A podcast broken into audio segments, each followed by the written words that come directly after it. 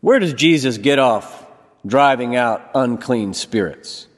Where does Jesus get off casting out the money changers from the temple? Where does Jesus get off telling his followers to go out into the world and cast out demons? Who gave him the authority? Who does he think he is? How presumptuous. Where did Jesus get such a ridiculous idea? I blame it on the Greek verb ekbalo, a word that means to cast out and to drive out. The same verb is used to describe Jesus' activity of casting out demons and driving out the money changers. It's where we get the word exorcism, and for some reason, the authors of the Gospels chose to use the same verb for the demons and the money changers. I guess they thought both needed to be exercised.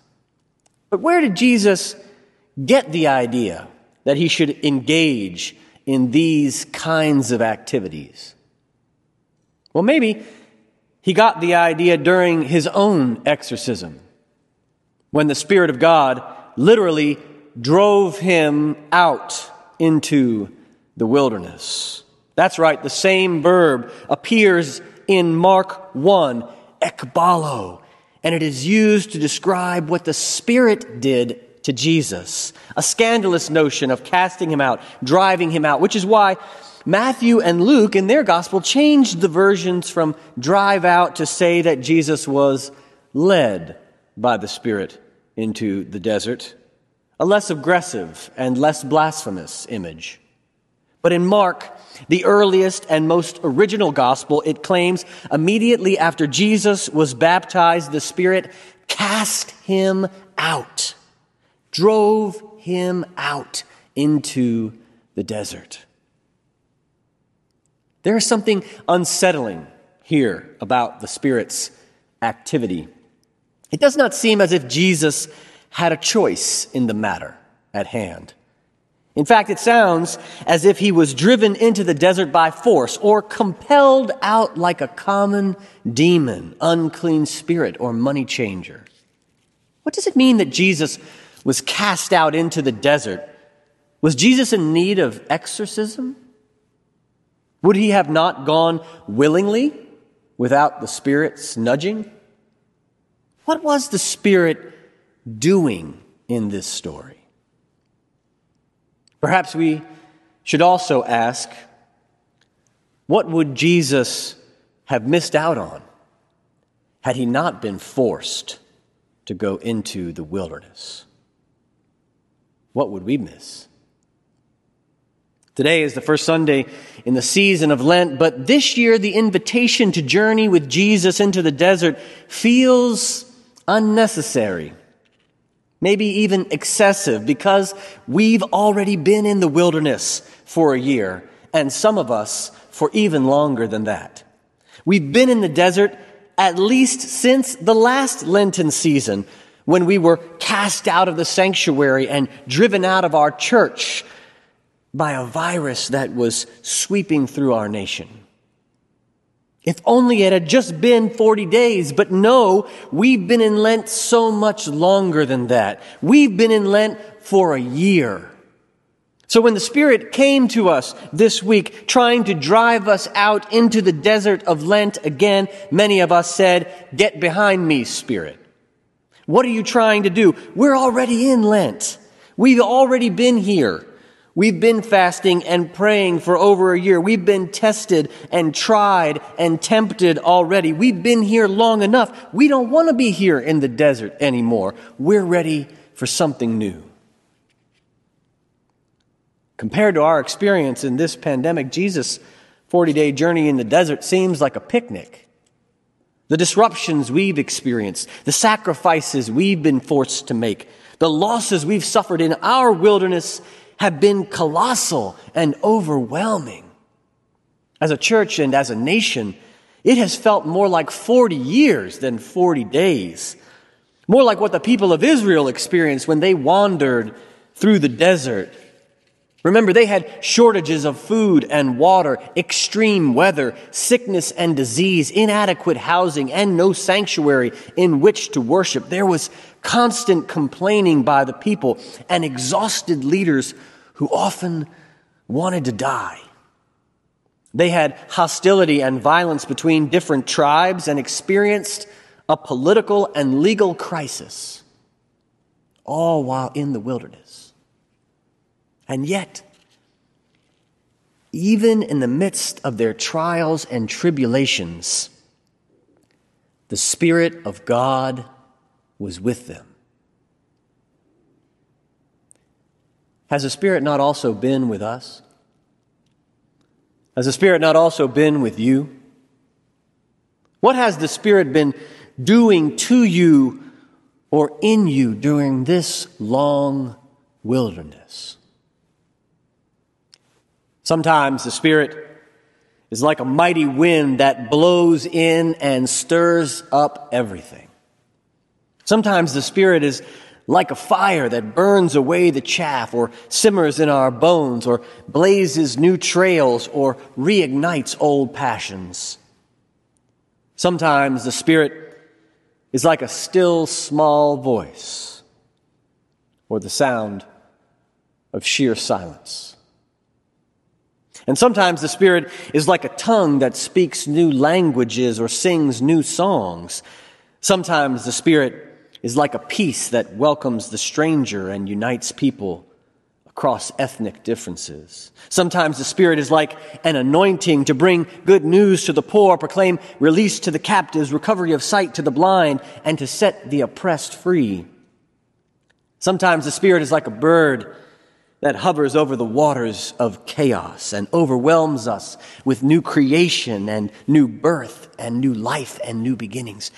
And yes, sometimes the Spirit is like a force that drives us out into the wilderness to examine our shadows and face our demons. The father of Greek philosophy, Socrates, was tried, convicted, and sentenced to death for failing to acknowledge the gods of Athens, introducing new deities, and corrupting the youth of the city. During his trial, Socrates famously said, The unexamined life is not worth living. The unexamined life is not worth living. And it was in this same spirit that the mothers and fathers of the early church were compelled by the Spirit out into the desert themselves. When Emperor Constantine converted and the church merged with Rome in the third century, Christianity was transformed from a way of life and love into an empire religion. And so many faithful followers of Jesus left those cities and towns of the empire and went out into the desert. These first monastics, who became known as the Ammas and Abbas, said they went out into the desert not only because Christianity had become completely corrupted in their mind, but also because they couldn't hear God anymore. They couldn't hear their own hearts or feel their own souls. It was as if the Spirit drove them out into the desert so that they could relearn how to hear and see and feel and find God so that they could rediscover themselves once more. The wild thing is that the monastic mothers and fathers were not only personally revived and renewed, but the church itself, Christianity itself, was reborn out there in the desert. We don't always like the wilderness. But as an old African spiritual goes, if you want to find Jesus, Go to the wilderness. And if you're mourning, brother, if you're mourning, sister, go out into the wilderness and wait upon the Lord. So we go this year into this wilderness within a wilderness within a wilderness, this Lent of 2021. Is the desert, though, just a desolate and lifeless place? Or is there life in the desert? Is it a hopeless place? Or is possibility there? Are there things that grow and thrive in harsh conditions? Is there any life that flourishes in the wilderness? Well, in the deserts of Palestine, where Jesus likely spent his 40 days, there's a wildflower that grows called the red crown anemone. They are one of the first flowers that bloom in the winter, and they reach their peak at this time of the year during January and February when they cover the plains of the northern Negev desert with a brilliant, bright red cloak. Pollinated by beetles and the wind, these stunning wildflowers bloom in other colors too, like white and pink, lilac, and dark velvet. In the 50s, school children in Israel were taught not to pick them, which led to a nationwide restriction that has preserved these flowers from extinction. Many people in Israel today still treat the wild red crown anemone as the national flower. When we picture Jesus in the wilderness, do we envision him in a desolate land or can we see him in the Negev desert? surrounded on all sides by a vast array of red wildflowers. There are things that flourish even in the desert. What might Jesus have learned from the red crown anemone? Maybe he learned how to grow even in the harshest conditions. Maybe he discovered how to survive without fear or anxiety. Maybe they taught him about God's love and provision for all created things. Maybe they taught him how to be mindful and live in the present and not, not to worry so much. Maybe it was the red crown anemone who inspired Jesus' famous teaching. Consider the flowers of the field, he said, how they grow. They neither toil nor spin. Yet I tell you, even Solomon in all his glory was not clothed like one of these. But if God so clothes the grass of the fields, which is alive today and tomorrow is thrown in the oven, will God not clothe you even more? So do not worry, saying, What will we eat or drink or wear? For it is the nations who strive for these things, and God knows you need them. But strive first for the kingdom of God and God's justice, and all these things will be given to you as well. Flowers are not the only life that flourishes in the desert. Mark is the only gospel writer who tells us that while Jesus was in the desert being tested by Satan, he was not alone.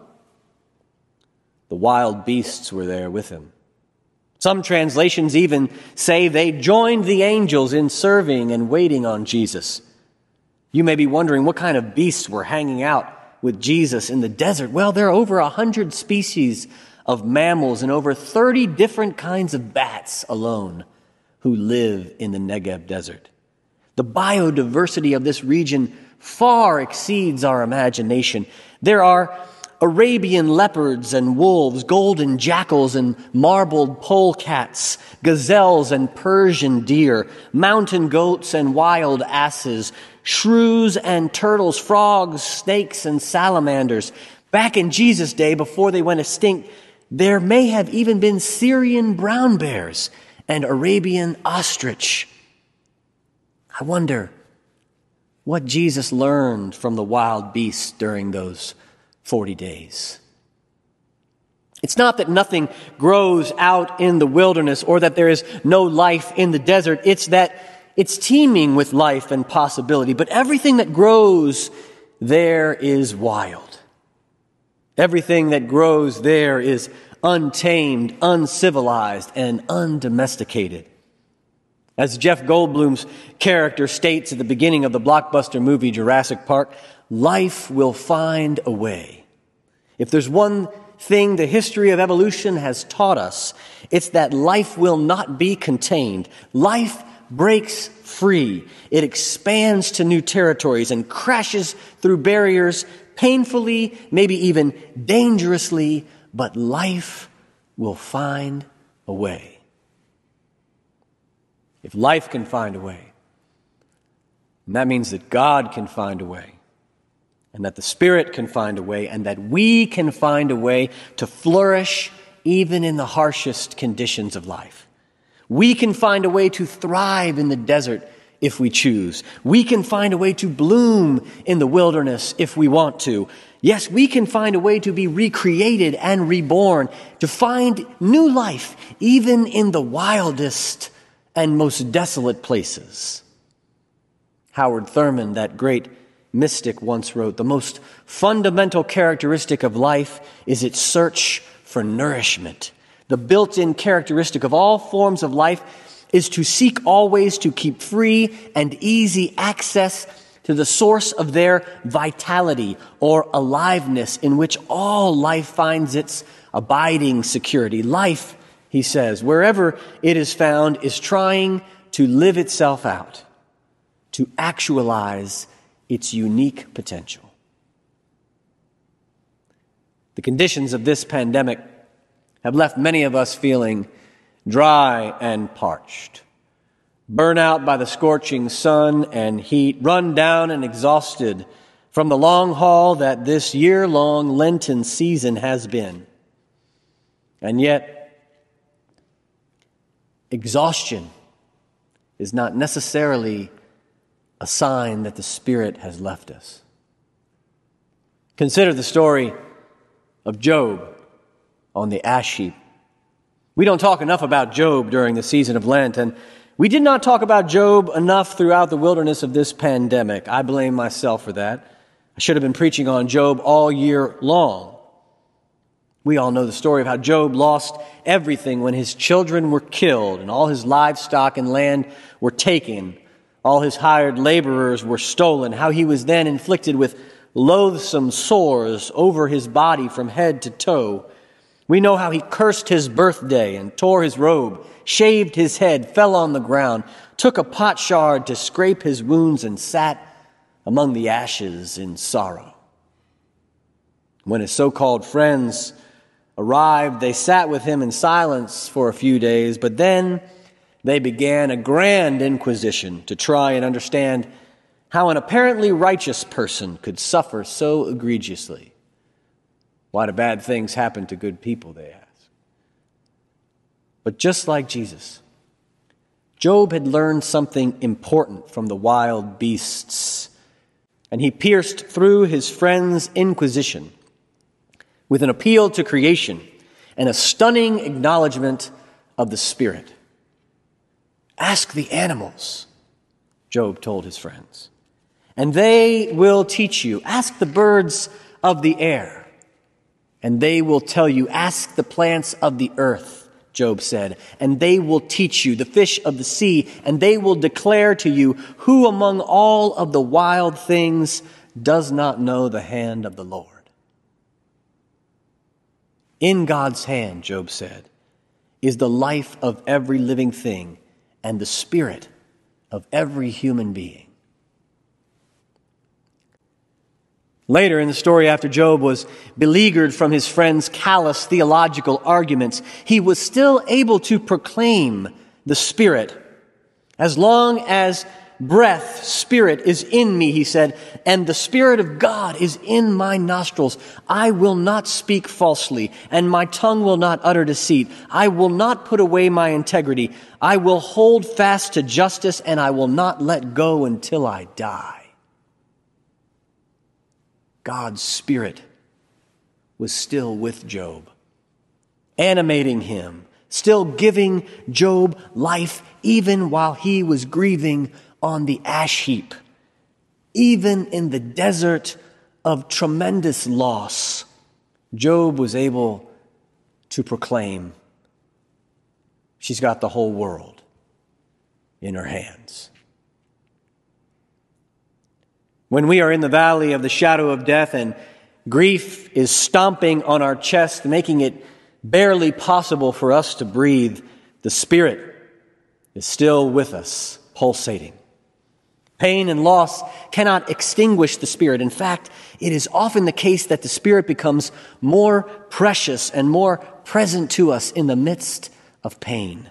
The Spirit abides even or especially in the valley of the shadow of death, on the ash heap, in the solitary and uninhabited places and seasons of our lives. The Spirit of God works hardest with us and within us when we lumber through the valley of the shadow of death, through the wilderness of pain, through the desert of grief and loss.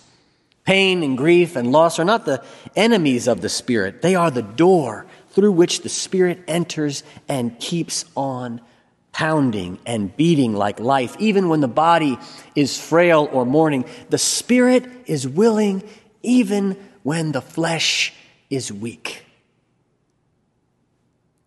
Job did not have a lot of strength, but he still had the Spirit within him.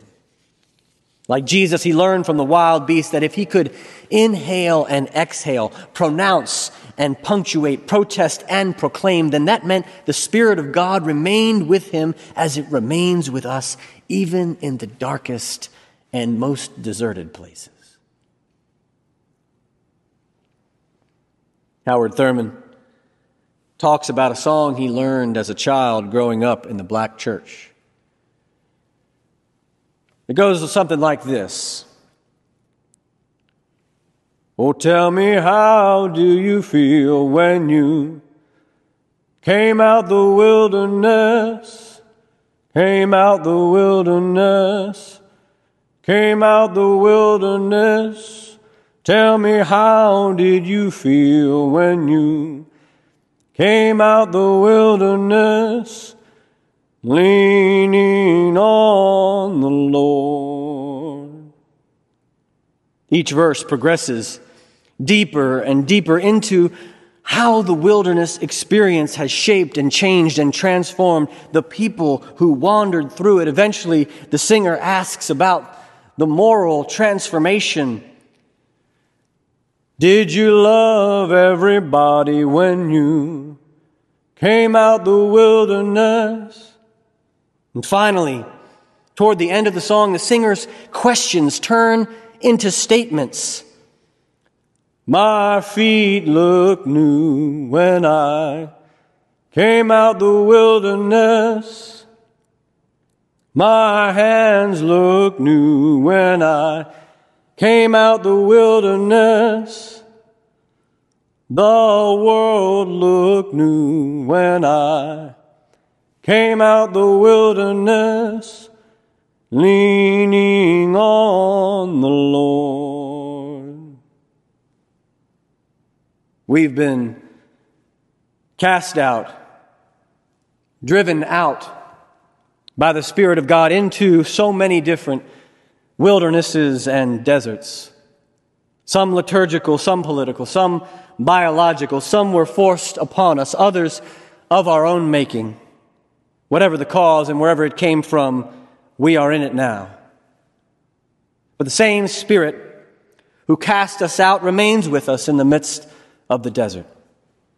And the question is not, can this desert flourish? Because deserts are already places flourishing with wild flowers and wild beasts.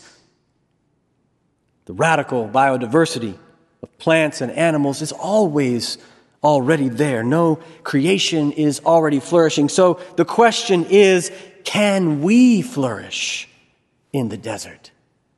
Can we flourish in the wilderness? Can we learn how to grow and thrive in the harsh conditions of this life, sitting in the ash heap, walking through the valley of the shadow of death, the valley of dry bones? This Lenten season 2021, it's not the time to worry about giving something up that we need to survive our journey.